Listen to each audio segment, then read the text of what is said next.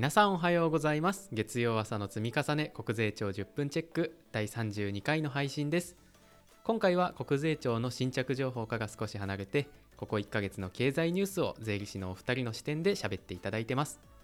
なおこの配信をアプリでお聞きの皆さんはぜひこの機会に番組登録をよろしくお願いします。それでは早速本編参りましょう。どうぞ。おはようございます。税理士の村木です。おはようございます。税理士の米津です。このシリーズは国税庁の新着情報のうち重要性の高いものを2人で話すトーク企画になってます。我々2人の勉強会に参加するイメージで聞いていただければというふうに思います。また若いリスナーさんが多い聞いてますのでなるべく分かりやすく噛み砕いてお話しできればというふうに思います。はい。それではあのここ2ヶ月ほど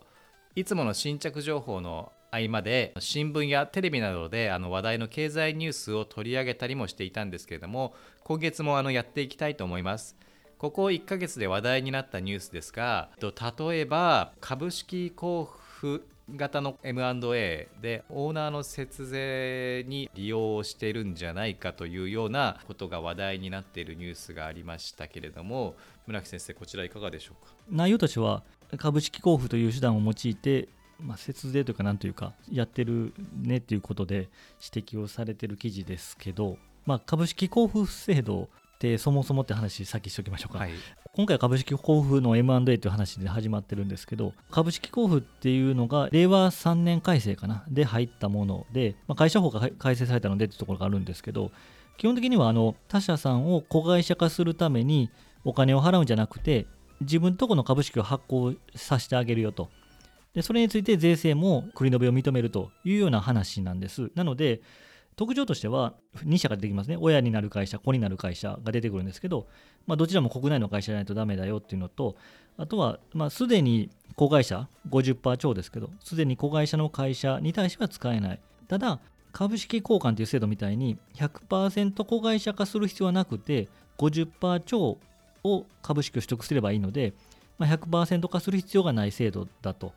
でもう一個特徴としてはその子会社化をするときに自分とこの株式は当然発行するんですけどその株式以外に現金が含まれてもいいと。現金混ざって株式を買収してもいいというのが特徴的な制度ですね。すごい使いやすい M&A の新しい方法っていう理解でいいんですか、ね、そうですね。キャッシュで他社を買うんじゃなくて自社の株式で買えてしまうのでキャッシュレスで買えてしまうっていうのが非常に大きな話でしたね。で特徴としては100%化する必要がないっていうところがなミソですよね。かなり柔軟に使えるんですね。そうですよね。だからこの制度を使うまく使ってしまえば本来子会社株式を手放す人っていうのは、まあ、ちょっと損益が発生するはずですけど、はい、まあ、それをまあ、課税を繰り延べてくれる課税の繰り延べ機能もついてるんですねそうですね母価で譲渡させてくれるんですよね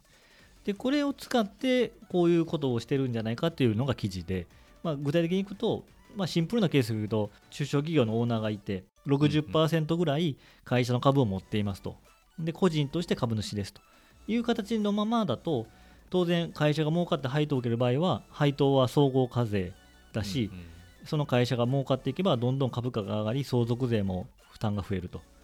まあ、これは普通なんですけど、まあ、それはじゃあ60%持ってる株を自分の資産管理会社、うんうん、まあ、新しい会社資産会社を作ってそこと株式交付をやるんですよね。だからつまり個人が持ってる会社の株をその新会社管理会社に渡してで管理会社の株を受けると、うんうん、でこれで60%つまり50%超は株を持てた。つまり子会社化できたのでこれは株式交付の的確だと。いうことでオーナーが手放した会社の株の譲渡損益が繰り延べられると、まあ、要するに無税で個人所有の株式を法人所有にできるってことですよね。うんうんうん、でこれをすると何が良かったかというとさっき言ってた例えばその事業会社から配当を受けるときに個人が受け取ると総合課税の55%がありえるけども資産管理会社が持っているので配当は益金不参入だよねとかあとはその資産管理会社の株は、まあ、株価対策をしてうまく抑えれれば相続税もそんなにかからないよねということで、まあ、よく税理士さんが考えつくパターンですけど法人に株を持たせるというのが無税でできてしまうっていうのでこんなことを許していいのかという記事でしたね。なるほど。本来想定していたその M&A をまあ活発にさせようっていうのとはまあ違って副作用的にまあそういう使い方ができてしまっているそうですね、まあまあ、そういう制度なんで、ね、利用できるならするっていう判断も確かに間違いではないと思うので、ただ、これは当然、今、現状、条文そうなってるので、否認しづらいので、どうしようもないって言ったらどうしようもないんでしょうけどね。うんまあ、なんかこんな記事がこの時期に出ると、税制改正するつもりかなみたいな、ちょっと変な 憶測が飛ぶので、なんか嫌な記事だなと思ってましたけど。ありがとうございます。お次のニュースいきたいと思いますけれども。仮想通貨のあの取引情報があの各国で共有されて税逃れ防止の新取り組みがこう出始めてますよというようなニュースなんですけれども村木先生こちらいかがでしょうか？現状は外国の仮想通貨というか暗号資産の交換業者を使う取引をこう日本側で把握できないっていうのがあるみたいでして昔のそれは海外預金とかと同じで把握できないという感じなんでしょうねそれを各国で協力して報告義務を課して当局間で情報共有しましょうよと仮想通貨についてということだと思うので、まあ、これ当然しないと風のれがれが起きちゃうので頑張ってくださいとは思いますけど。金融機関いわゆる銀行や証券会社という金融機関とは違う、まあ、組織だから仮想通貨の取引所っていうのがそのコントロールが効きづらい、うん、もしくは既存のこのコントロールの体系の中に入ってくれないっていうことだったってことですかね、これ。あね最近できたものなんでやっぱり情報収集の手段がないんでしょうね、この国をまたいでしまうと、まあ、それをお互い協力しましょうということなんでしょうね。もう一つ違うニュースですけれども、下請け法、フリーランス保護へこうどう変わるというようなニュースがあって、下請け法をこう改正していって、この増えていらっしゃるフリーランスの方、